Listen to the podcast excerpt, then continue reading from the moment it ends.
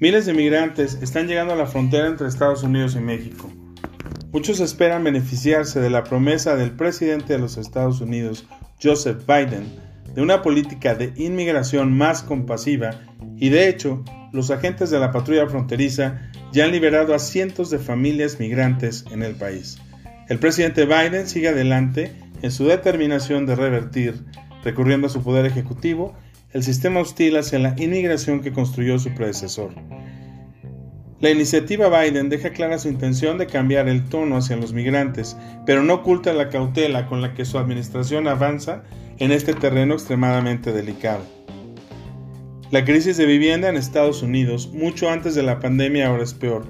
Un estudio del Banco de la Reserva Federal de Filadelfia muestra que los inquilinos que perdieron sus trabajos durante la crisis habían acumulado 11 mil millones de dólares en atrasos de alquileres, una medida más amplia que se estima que a partir de enero los inquilinos ya debían 53 mil millones de dólares tanto en alquiler como en pagos de servicios públicos. Existe un optimismo cauteloso por la pandemia. Lo peor de la hora actual de infecciones parece haber quedado atrás. El promedio móvil de 7 días en casos nuevos de los Estados Unidos tiene una tendencia a la baja en casi todas las partes del país. Además, al 1 de febrero del 2021, 26.5 millones de estadounidenses habían recibido una o varias dosis de vacuna. La caída del dólar en el mercado internacional. La Reserva Federal de Estados Unidos, cuya misión es controlar la política monetaria del país, redujo drásticamente la tasa de interés hasta dejarla casi en 0%.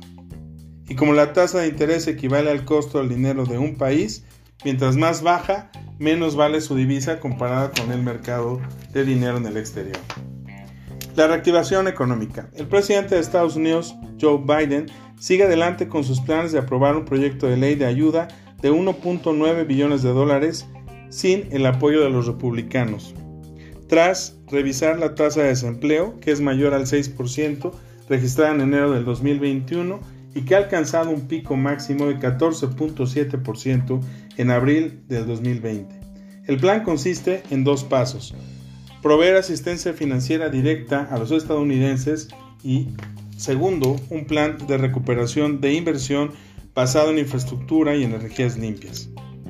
La relación con China y Estados Unidos. El presidente de Estados Unidos, Joe Biden, anticipa una extrema competencia con China, pero no quiere un conflicto entre las dos principales potencias en el mundo, afirma en una entrevista difundida este domingo por CBS,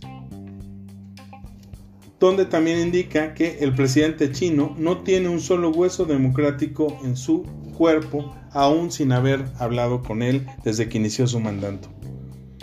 Las conferencias de prensa están de regreso a cargo de Jan Psaki, la secretaria de prensa de la Casa Blanca.